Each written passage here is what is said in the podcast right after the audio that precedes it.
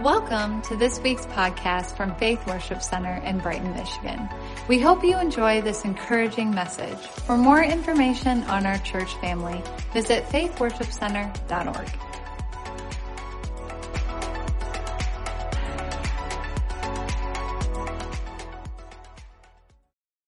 Now, when we talk about faithfulness, faithfulness is really twofold. I believe that first and foremost, before anything, that we ought to be faithful to the Lord. We ought to be faithful in our personal relationship with Him. And secondly, that we ought to be faithful in what the Lord has called us to do. Amen. We believe in being faithful in every area of our life. I believe that one of the most important characteristics of a servant leader biblically is faithfulness. Faithfulness day in and day out. Faithful in the small things, faithful in the big things, faithful when everybody is watching, faithful when nobody notices.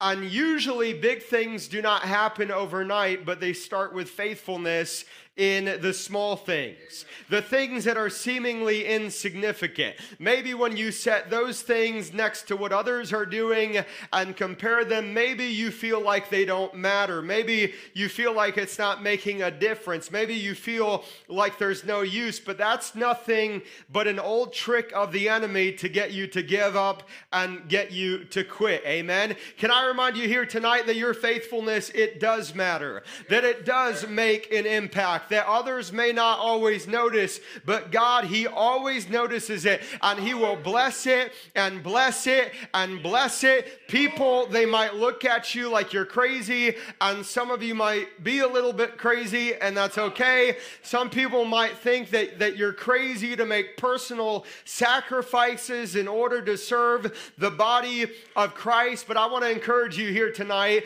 to keep your hand on the plow, keep believing God, keep Keep seeking Him for marvelous things in your life and watch Him work on your behalf. Amen. Faithful. Faithful in the morning, faithful in the evening, faithful on Sunday, faithful on Monday and Tuesday and Wednesday and Thursday and Friday and Saturday. You know, some people think that ministry is a nine to five job, but I hate to break it to you. Ministry is 24 hours a day, seven days a week. You live ministry. I, I, I oftentimes I work seven days a week. I have to force myself to disconnect sometimes because Sometimes I can't stop working. Sometimes I can't stop going, and I have to force myself to take a break, to relax and get some rest. Amen. But faithfulness, it, it, it, it's something that should always be a part of our life. You see, many people want the blessing of being faithful, but they don't want the commitment. They want the reward, but they don't want the labor. They want to be in the spotlight, but they're not willing to be in the shadows. But some of the most, most significant parts of the work of God are not seen, but they're in the shadows. They're, they're, they're seen in the sight of God. They may not be seen by man, but they're seen in the sight of God. And God is your rewarder. God is your blesser. He is the one who opens up doors for you. And I truly believe that big doors swing on small hinges. You know, throughout my 12 years of full time ministry, whether it looked like a big opportunity or it looked like a small opportunity, I treat it like a big opportunity. Whether it's a television opportunity or it's 20 people, whether it's 500,000 people or 50 people, I do it unto the Lord and I do it with all of my heart. And not every opportunity seems big, but it's always the smaller things that lead to the bigger things. And I've said it before that if we're too big to do small things and we're too small to do big things. God, He's not looking for a champion. He's looking for somebody who is faithful, somebody who is yielded, somebody who is surrendered, somebody who has laid down their life as a living sacrifice for the purpose of God that He's laid upon them. I want to encourage you here tonight that you do matter. Your faithfulness, it does matter. Your effort and your labor of love is not in vain. And those who are faithful privately, God will bless. Amen. Hebrews chapter 6 and verse 10 says that God will not forget your labor of love. I love what Galatians chapter 6 and verse 9 says. It says, And let us not be weary in well doing, for in due season we shall reap if we faint not. If we do not give up. Do not grow weary in well doing, for in due season, in other words, at the appointed time, you shall. Shall is a will on steroids. Amen? Not only will you reap, you shall reap if you do not give up. If you faint not. Jesus said in Luke chapter 9 and verse 62 that no one having put his hand to the plow and looking back is fit for the kingdom of God. Could you imagine trying to mow a lawn and when you have your hand on the lawnmower looking behind you the whole time? Could you imagine how off course you would be? You would be all over the place. And, and, that was the idea, idea here. Jesus said, No man having put his hand to the plow and looking back is fit for the kingdom of God. When God calls you to do something, you've got to keep your eye on the plow. You've got to keep your eye on what He has called you to do. I love what Luke chapter 9 and verse 19 and verse 17 says. Luke 19, 17, it says, Well done, good servant. Because you were faithful in a very little, have authority over 10 cities. Hallelujah.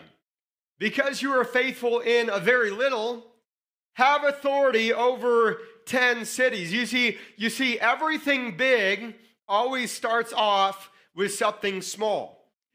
And so many people want to do something big and something impactful for the kingdom of God, and yet they're surrounded with so many smaller opportunities that are stepping stones to the bigger opportunities and stepping stones to the bigger impact. And Jesus said that those who are faithful in the very little will be given authority over 10 cities. I don't know about you, but I'm believing God for great and mighty things. He said in Jeremiah chapter 30, 33 and verse 3 to call unto me, and I will answer you, and I will show you not small and insignificant things, but he said, I will show you great and mighty things which you do not know. Hallelujah. Ephesians chapter 3 and verse 20 says, Now unto him that is able to do exceedingly abundantly above all that we could ask or think, according to the power that works in us. Hallelujah. The same power that rose Jesus up from the dead when he was in that tomb for three days, the same power, the power of the Holy Ghost that raised him from the dead, it is now working in you. Hallelujah. And the Bible says that he can do exceedingly abundantly above, not just above all that we could ask or think, not just exceedingly above, but exceedingly abundantly above all we could ask or think. You serve a big God. You ought to think big. You ought to believe big. You know, I was uh, at the cashier somewhere today, the register, and and the lady working there asked me how everything was going. And you know, when somebody asks you that question, your mind just instantly locks up trying to think about everything going on. But I, I, I, told her I'm, I'm doing very well. Got a, you know a lot of good things happening, and and she she said, you know, always set your goals high. You know, always reach for the sky. And I thought to myself, you know, I've been hitting those goals for a long time, you know, big goals, but I'm believing God for even bigger. I'm believing God for even greater because we serve a God who can do exceedingly abundantly above, above all we could ever ask or think. And so I want you to know tonight that when you're faithful, and what God has called you to do, when you're faithful in the smaller things, then God is able to bless you with bigger, and God will able to bless you with greater. And you know, so many people they want God to give them more, but they're not faithful in what He's given to them now. And if we're not faithful in what He gives us now, then why would God give us more uh, just to squander? God knows what we can handle, and so God will give us enough uh, for right now. And when we're faithful in that, then He can give us more. And He can give you more increase, and He can bless you with more. But I want you to know here tonight that every time you give, you're making a difference. Every time you preach, you're making a difference. Every time you serve, every time you support, every time you sing, every time you show up to church, every time you invite somebody else to church, you are making a difference. Amen. And God, He will bless and He will bless and He will bless. Uh, amen, brother. I'm reminded of Joseph when Joseph was thrown into a prison and the baker and the butler came to him and they had a dream and, and they wanted uh, Joseph to interpret their dream for him. And here's Joseph. I mean, Joseph, he had a mighty calling upon his life. And here he is in a prison cell. No, nobody, nobody respects him for who he is. Nobody is quote unquote honoring the call uh, that is upon his life, but it didn't stop him from being faithful. And Joseph, he was obedient to God. And Joseph interpreted the dream of the baker and the butler. And because God was, because Joseph was faithful to God in the prison, it led him to the palace. Are you willing to be faithful when you don't have the recognition, when you don't have the position, when you don't have the platform that you want? Are you willing to be faithful in what God has given to you right now and say, God, I'm going to be faithful? Faithful in the small. And I believe that when I'm faithful in the small, you're going to give me bigger and you're going to bless me with greater. Amen. Those who are faithful in the small things will be given authority over 10 cities. Moses was somebody that was used greatly by God and, and Moses he was he was hiding on the backside of the desert. He was trying to camouflage himself. For some of y'all it's time to stop camouflaging yourself, hiding from the call of God that is upon your life. Amen. God, He's got a call, He's got a plan, and He's got a purpose for your life. God wants to use you for His glory. He's not looking for somebody spectacular, He's looking for somebody who is faithful. And I love it because when God shows up to Moses, God, He asked Moses the question, He said, What's in your hand? That's what He asked him. What's in your hand? Now, you notice that he did not say what's in your head because when God, when God does something great in your life, it's not dependent upon how smart that you are. He didn't say what's in your mouth because when God does something great, it's not dependent upon how articu- articulate you are. God, He can add those things to you, but He says, All I need is what you have right now, and I need you to give it to me. And He said, Lord, all I have is a stick. And the Lord said, Throw it down. And when he did, it became a serpent, and then he fled from it. There he is again, running from his call. Amen. And then the Bible said he picked it up by the tail. And when he picked it up by the tail, it transformed back from a supernatural serpent back to a plain, ordinary stick. Amen? I want you to understand this evening that all God needs sometimes is just a stick. He's already evaluated all of our excuses, and all he needs is just a stick. You see, a stick is ordinary. A stick is normal. A stick is nothing spectacular. A stick, it's very common. It's not a big deal. And when God is looking for somebody that he can use in a supernatural way, sometimes all he needs is just a stick. When the children of Israel were backed up against the Red Sea, and the Egyptian army was pressing in from behind. They had the Red Sea ahead of them, and they had the, the, the, the, the armies behind them. And the Bible said that Moses, that he took that stick and he held it up, and the waters were parted. When the, the waters at the, the bitter waters of Marah, uh, when they were thirsting to death in the, milder, the wilderness and, and they thought they weren't going to make it, God asked them the question, What do you see? And he said, I see a tree. And God said, Tear a branch, Moses, tear that branch off that tree and throw it into the bitter waters. And the Bible says that when he took that tree and he threw it into the bitter waters, a type of the cross, the Bible says that the bitter waters became sweet because sometimes all God needs is just a stick. When God was ready to redeem the world, he allowed his son, Jesus Christ, to die on Calvary on two sticks. Because sometimes all God needs is just a stick.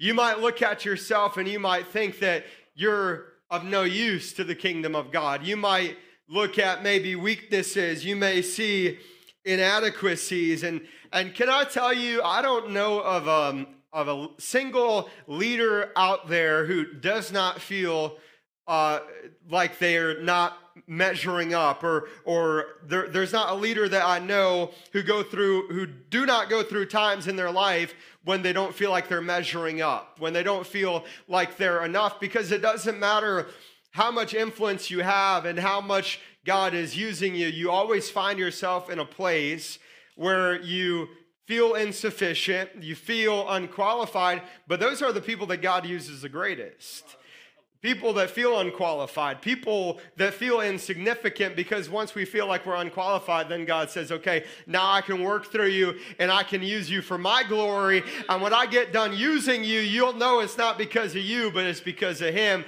It's the power of the Holy Spirit working in you.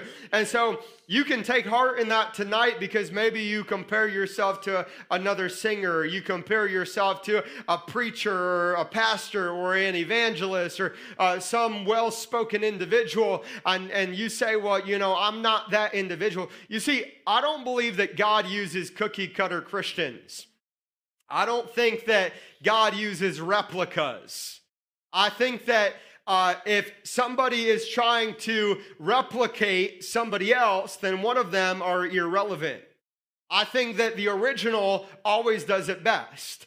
I believe in allowing God to form us and to change us and to develop the personal and individual gifting and calling that is upon your life. There are in, there are times when God will use other preachers and other leaders as influences to glean from, and I think it's inevitable at times when you are always li- uh, listening to certain preachers uh, to not pick up things, but but you you are an individual individual. You have an individual place in the body of Christ. You have a unique gifting and calling that is upon your life. And God, He wants to develop that. And He wants to develop the call. And He wants to develop the ministry. God hasn't called you to be anybody else. He's called you to be who He has called you to be. Amen. Amen. He's got a special call for your life, a special gift for your life. I've seen so many times where people they want to just sometimes it's embarrassing when when when people imitate other preachers because it just doesn't fit. And you're like that's that's just not you. You know and i believe that sometimes one of the most supernatural things that you can do is just be natural. Amen. Uh, i think a lot of people want to put up a front. And and for me i appreciate people no matter how greatly used by god no matter how much influence they have they're the real deal. Amen. They're, they're, they are who they are. They're not trying to be somebody they're not. God is using them greatly. They don't want to be anybody else. I'll tell you something here tonight. I don't want to be anybody else. There's not a preacher out there that I want to be. I want to be who God has called me to be. I, I, I, have a lot of respect for a lot of preachers and a lot of leaders out there, and I learn from a lot of them. Amen. How many of you know that it's wisdom to learn from other leaders? It's wisdom to learn from other preachers, from, uh, from other pastors. We should never come to a point where we feel like we got it all figured out and we've got nothing else to learn. I had somebody tell me that one time, probably about 60 years old, and they told me, straight up, they said, You'll never preach something that I've never heard before. That's what they told me. You'll never preach something that I don't already know. Really? Well, a lot could be said there. The first thing that they need to learn is humility. Apparently, they missed that in a sermon down throughout the years because A disciple is a learner. God has called us to be a disciple. We sh- never come to a point where we stop learning. We're always, even in glory, we're always going to be growing in the grace and the knowledge of Jesus Christ. And, and, so we should never close ourselves off to, to knowing and growing and learning more. Amen? Amen? We are all growing in the grace and knowledge of the Lord Jesus Christ. And I believe that we ought to be patient with the growth of other people. Uh, not every plant produces fruit at the same speed. An orange tree, an apple tree, uh, watermelon, so on and so forth, they don't all grow at the same pace. And so, although the fruit of the Spirit ought to, ought to be evident in our life, we're, we're, all in different places, and we ought to be a, an encouragement and a strength. You know, I, I get tired. I don't know about you, but I get tired of so much criticism of, of uh, other believers and preachers and pastors and teachers. I, I, just I just get tired of it. You know, you get you get to a place in ministry where you just. I was talking to my brother about this uh, yesterday. We had a great conversation. How many of you know that iron sharpens iron? Amen.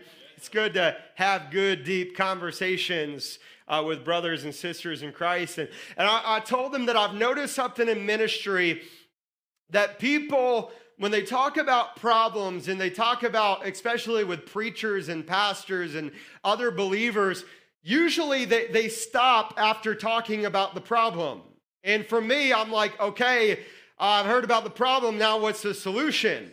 What, what's the resolution to the problem? And, and, you know, some people, they want you as a preacher to just always talk about problems. And there is a time to address problems in the church world. I understand that there's a lot of compromise in the church world. I, I understand that there is a lot of sin and there uh, in the church, and, and the, the, the, church world has tried to water down the word of God. I, I understand that. I, I realize that's an issue, and there's a time to address it. And then you've got to direct people to the solution to the problem. You've got to direct people to Jesus. Jesus. Because whether it's a sin problem, whether it's a doctrinal problem, whatever it may be, I want them to come to Jesus.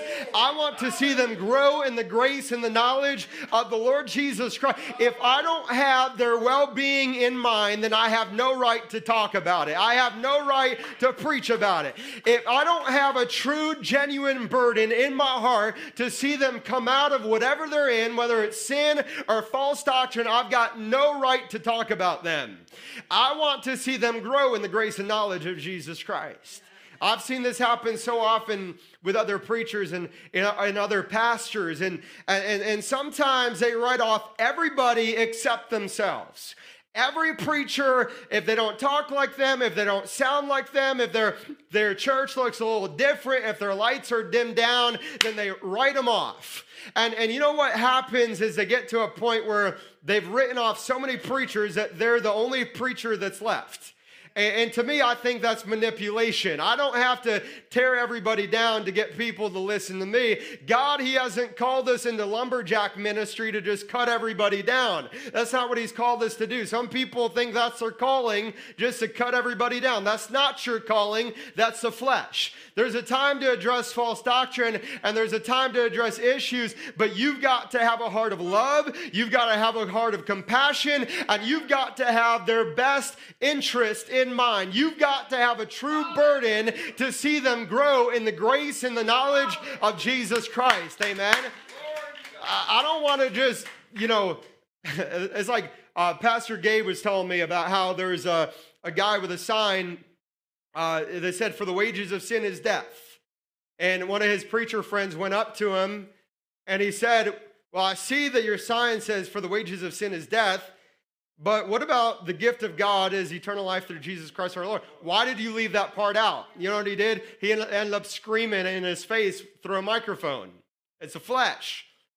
Uh, people, I, I, believe that the gospel is like a battery. There's a negative and there's a positive, and you've got to have both. But I believe that, that you should stress the solution even more so than the problem. I want to see sinners saved, whether they're bound by homosexuality, whether they're bound by addiction, whether they're bound by sin of any sort, whether they're caught up in false doctrine. I want to see them delivered by the power of God. I want to see them chained by the power of God. I want to see them experience a true transformation in their life. And you'll never win a soul if you don't have a burden and you don't have a true love and you don't have compassion. God, He wants to wants to give you His heart, and He's got a burden. He, the Bible says that God is not willing that any should perish, but that all should come unto repentance. Now, none of this is in my notes here tonight, but it's okay. Amen. It's in my heart here tonight.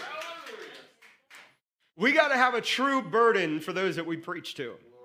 We got to have a true love for those that we preach to. And preachers, some preachers that I've heard written off, they really, the individuals who wrote them off had no right to write them off. And, you know, I used to, because some of these are people I used to be associated with, and I love them too. I pray God's best for them, but I'm not going to get caught up in that kind of thinking where I'm just tearing everybody apart and then I lose focus and I'm distracted on what it's all about, which is reaching souls and seeing people change through the gospel of Jesus Christ. Amen. And, I've also found that usually people that, you know, there's something that's called keyboard warriors. Y'all ever heard of a keyboard warrior? It's people that just kind of sit at home and they're just, you know, they're a warrior on social media and Facebook and YouTube and just telling everybody. Sometimes you got to just get off Facebook. Some people, I don't think they should have Facebook. I don't think they should have social media. As I've said it before, Facebook has never healed the sick and never raised the dead, but it has certainly caused the dumb to speak. Amen?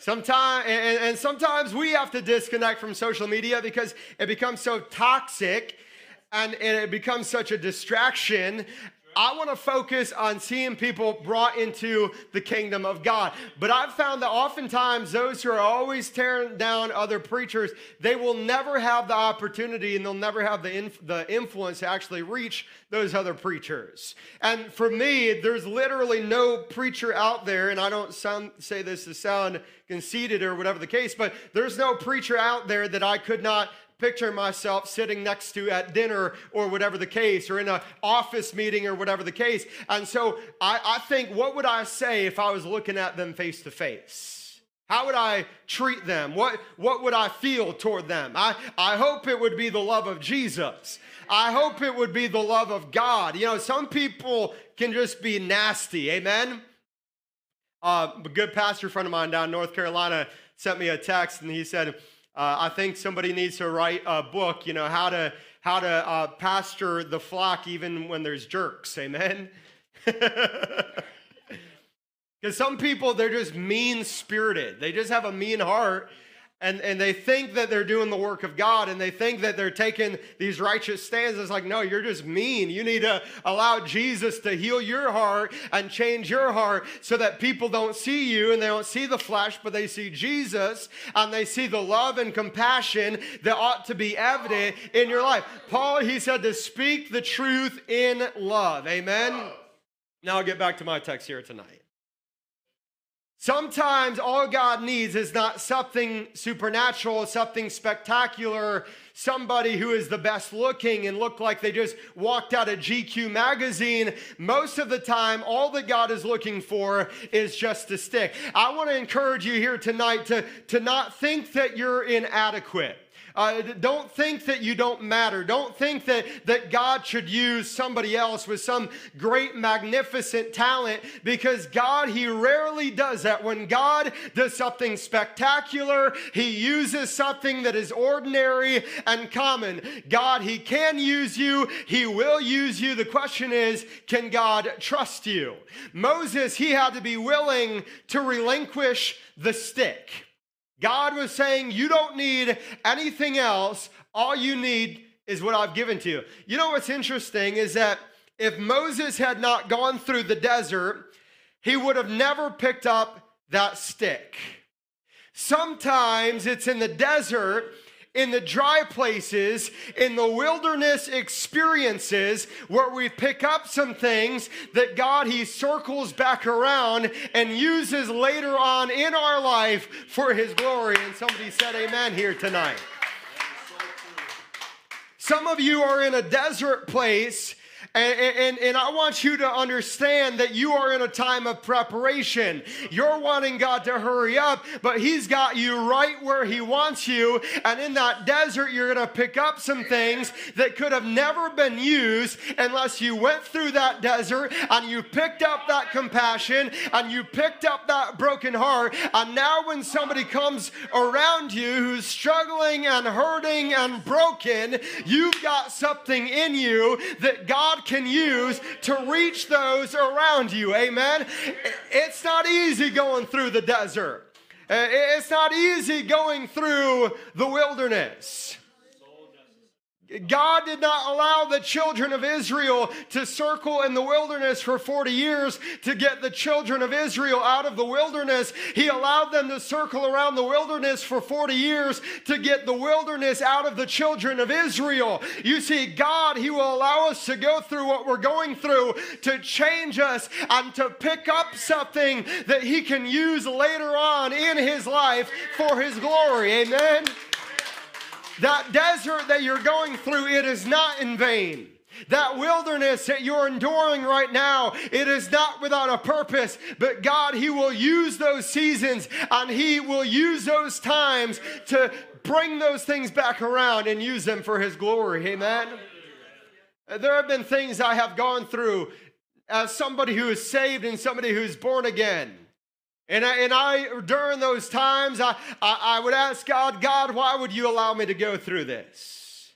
I've gone through seasons of anxiety. I've gone through seasons of depression in the middle of the call of God. And, and, and, in those times, I would ask God, God, why would you allow me to go through that? I would be so much more effective if I wasn't going through this trial and God says, I beg to differ. It's actually through your trial that you learn to trust me. And then when you get up and preach, you're not preaching from a head knowledge, you're preaching by experience because I've shown you my faithfulness. I've shown you how I can bring you through. And if I've shown you how I can bring you through, then you can stand up and proclaim that if God brought me through it, He can bring you through it as well. If God brought me through anxiety, He can bring you through anxiety. If God brought me through depression, He can bring you through depression. Hallelujah. Amen. You ever shared something with somebody about what you were going through and they looked at you like a calf looking at a new gate? They look at you cross eyed, it just doesn't make sense, and then they try to lecture you and tell you why you're going through what you're going through. And well, you must not be praying long enough. You, you only pray 30 minutes, you need to push it to 35 minutes. You only read five chapters a day, you need to read six chapters a day. Or maybe, maybe it's because of your past, maybe it's because of sin in your life. And hey, sin can cause problems, and sin can cause anxiety, and it can cause depression in your life. In your life, but that's not always the case. That's not all, always a reason for why you're going through what you're going through. And I've had to encourage pre- people who I knew were saved and filled in the Holy Ghost, and they were going through anxiety, and they started focusing on all the, the, their failures in the past, and, and, and say, well, maybe I'm going through what I'm going through because 10 years ago I said something I shouldn't have said. And I have to encourage them no, you're saved, you're born again, you're washed by the blood of Jesus, you're filled in the Holy Ghost. God, He does not desire for you to stay in this place, and God can bring you out of this place. And if you have, even if there, were, there was sin in your life, and you've repented of that sin, and you've made your heart right with God, and you're still going through it, then that shows you that this is something else. It's not directly related to sin, and you ought to believe God to bring you through it. Amen? God can bring you through depression. God can bring you through anxiety. And maybe there's somebody watching, somebody listening tonight, and you feel like you don't see light at the end of the tunnel. Maybe, maybe you face something in your life. Maybe you've gone through trauma in your life, and you think about that trauma. You think about what you went through. You think about the, the, the turmoil it caused in your life, and you question and wonder, can I ever get past this? Can I ever get over this? So many people in the military, they, they fight in the war, and then they get home, and the real battle starts the battle of the mind. and they think about everything that they went through and everything that they saw, and they have a hard time coping with it. They have a hard time wondering if they can make it through it. And the devil, he's good at taking things that we go through and using them to hinder us and hold us back. And sometimes you can find yourself asking yourself the question Can I ever get past this? I want you to know here tonight that you can get past it. You can get over it. You can get through it. There is light at the end of the tunnel. At the cross, at the cross, where I first saw the light and the burdens of my soul. And you don't understand that song unless you felt the burdens of your soul and you were in the darkness of night and you didn't think there was any way out. But at the cross, at the cross, where I first saw the light and the burdens of my soul, they rolled away. Hallelujah. Glory to God. They rolled away. And so there is light at the end of the tunnel. There is hope, and the devil, he is a liar. Keep looking to Jesus. Keep your eyes on him. And you know, when I went through a really hard time, this was several years ago, somebody uh, they said it was such a simple, simple statement, but it, it really helped me get through it. They said these words they said, Feelings are not reality, God's word is reality. Feelings are not reality, God's word is reality. You see, our emotions, they change based off of what's happening around us, based off of what we're going through. We have high times and we have low times, but the word of God, it remains the same no matter what season that you're in. Amen. His word will never fail. And so, whether you feel defeated, the Bible says that you are more than a conqueror through Jesus Christ your Lord. When you feel like there's no hope, the Bible says that Jesus, He is your hope.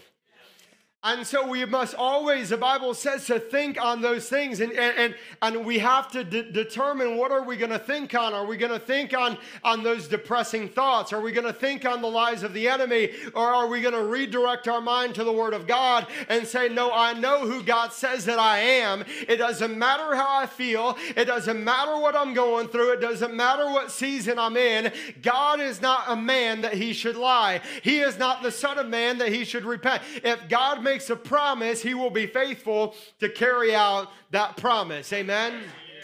Amen. Getting back to my notes here tonight. We love it when God transforms us into something supernatural and he uses us in a supernatural way. We love it when we experience supernatural victories and great things are happening and miracles and blessings and favor.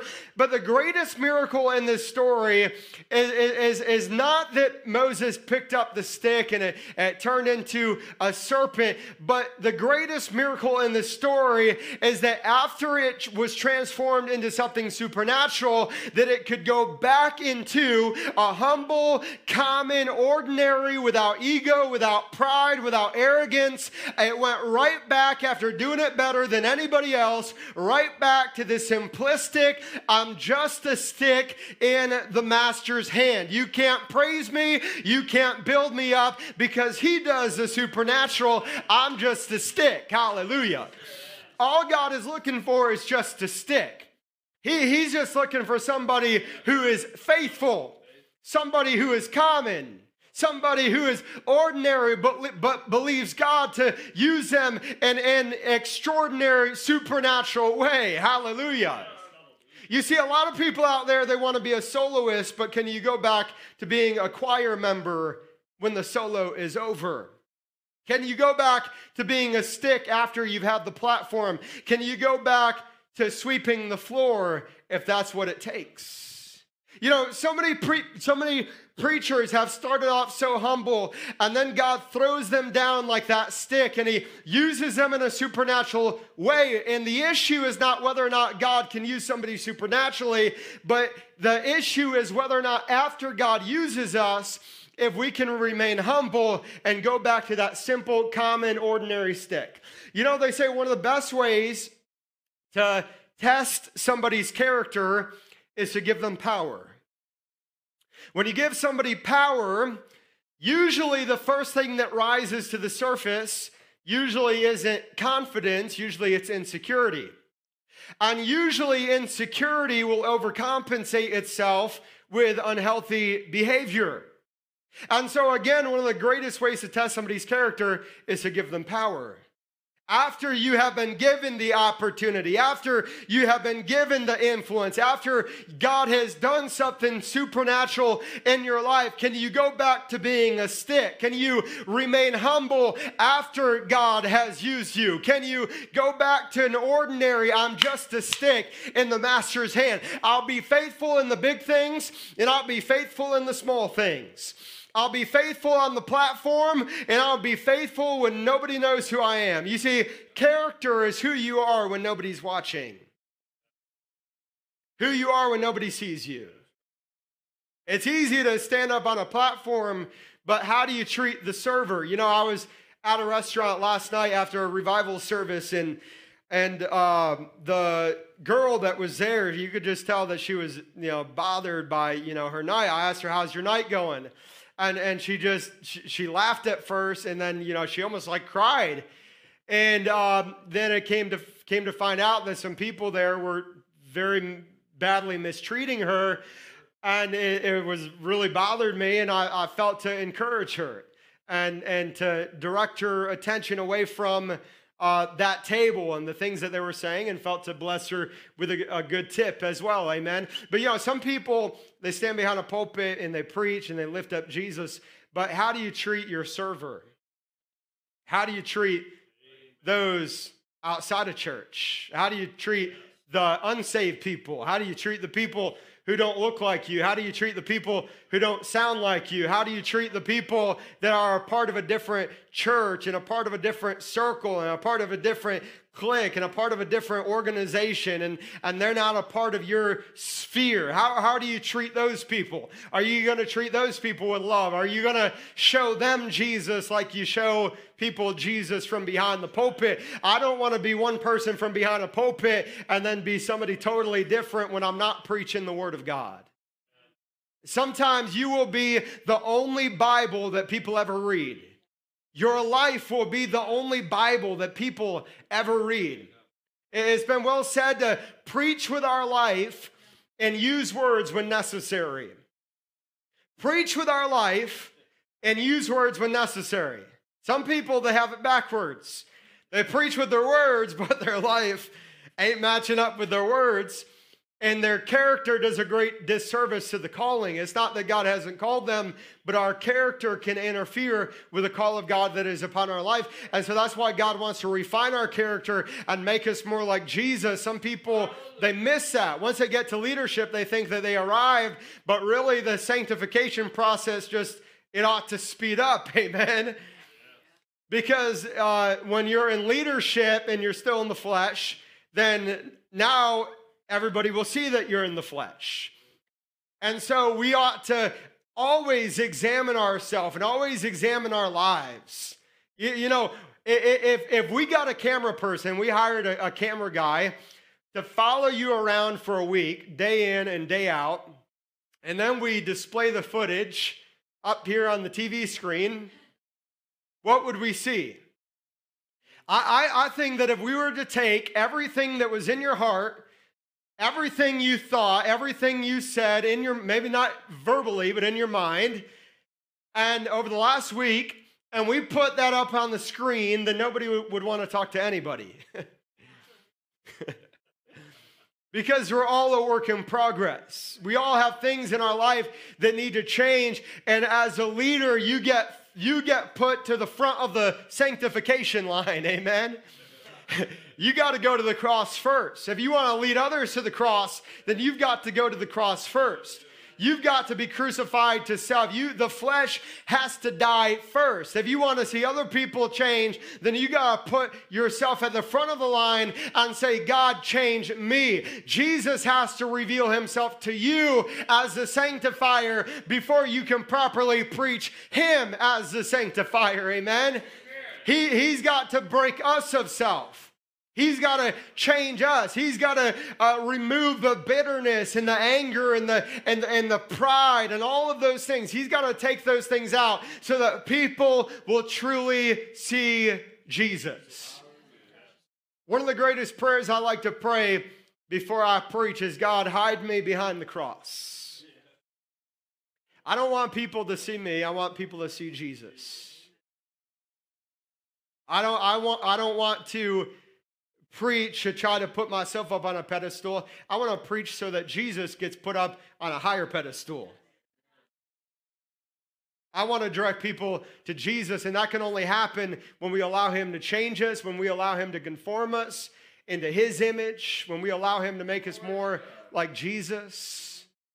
As a leader, you're still a part of that sanctification process. There is no graduating class to sanctification. I remember somebody put out on social media, I have officially completed my discipleship. They went through a discipleship program. I have officially completed my discipleship. No, nobody has completed their discipleship. We always should be learning and growing and saying, Lord, show me something I've never seen before. Teach me something I don't know.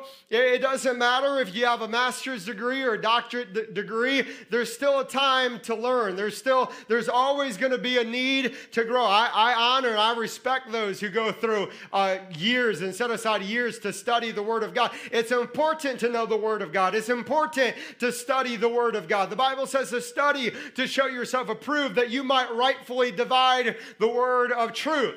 Uh, a lot of people, they preach crazy things because they never got into the book and they never studied the Word of God and, and that they never searched those things like the Bereans did to see whether or not those things were so. And so it's important to know the Word of God. It's important to study the Word of God. But no matter how much you've learned and no matter, no matter how many degrees that you have, we can have more degrees in a thermometer, but there's still more, more things to learn. There's still areas of growth in our life and, and, and, and God, He's looking for people that just say, Lord, use me for your glory.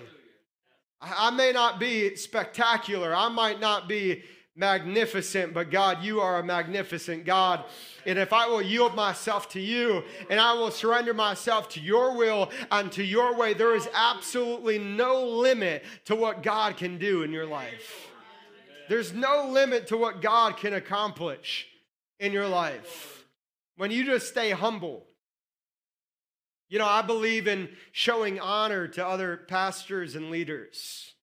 I, I've, I've shared it before. I, I, I believe that, that God blesses that when you show honor. And it doesn't matter that it doesn't mean that you have to agree with everything that they say, because there will never be a time when anybody ever agrees with everything anybody says. That's okay. You don't have to agree with every little thing, but it should not keep you from showing the love of Jesus toward them and showing honor and showing grace. You know, uh, how many of you know who? Uh, uh, Bishop Tim Hill is a general overseer for the Church of God. We had the opportunity to talk with him last night and uh, in person and just shared with him uh, how grateful I am for w- the work that they're doing and thanked him for his leadership and, and the work they've done in Ukraine. You know, they have probably, I think, 100 churches in Ukraine and like 100 churches in Russia, and they're leading a big relief effort in Ukraine. I told them, thank you for what you're doing. I believe in showing honor uh, to whom honor is due. You'll, you'll never get far if you can't show honor. You'll never get far in ministry if you can't honor other leaders and you can't honor uh, other pastors. I believe those who live by the sword will die by the sword. If you take, if you invest in just tearing everybody down, then it's like a boomerang, it'll come back at you. And so you ought to be graceful. The Bible says to speak with grace, to show grace, whether it's, it's, the things that encourage people or it's the things that convict people, you ought to always speak with grace, with love, with compassion. How many of you know that you can preach on sin and do it gracefully? Because there's, the, on the contrary, you can preach on sin and do it wrong in the wrong spirit and think that you're, you know, you're, you got a, you're a backbone preacher and it's just self righteousness. There's no, there's no room for that in the body of Christ. There's a time to preach on sin, and we got to preach on the convicting things in the Word of God. We never water down the Word of God, but we do it with love, we do it with compassion. We allow the grace of God to flow through us. Amen.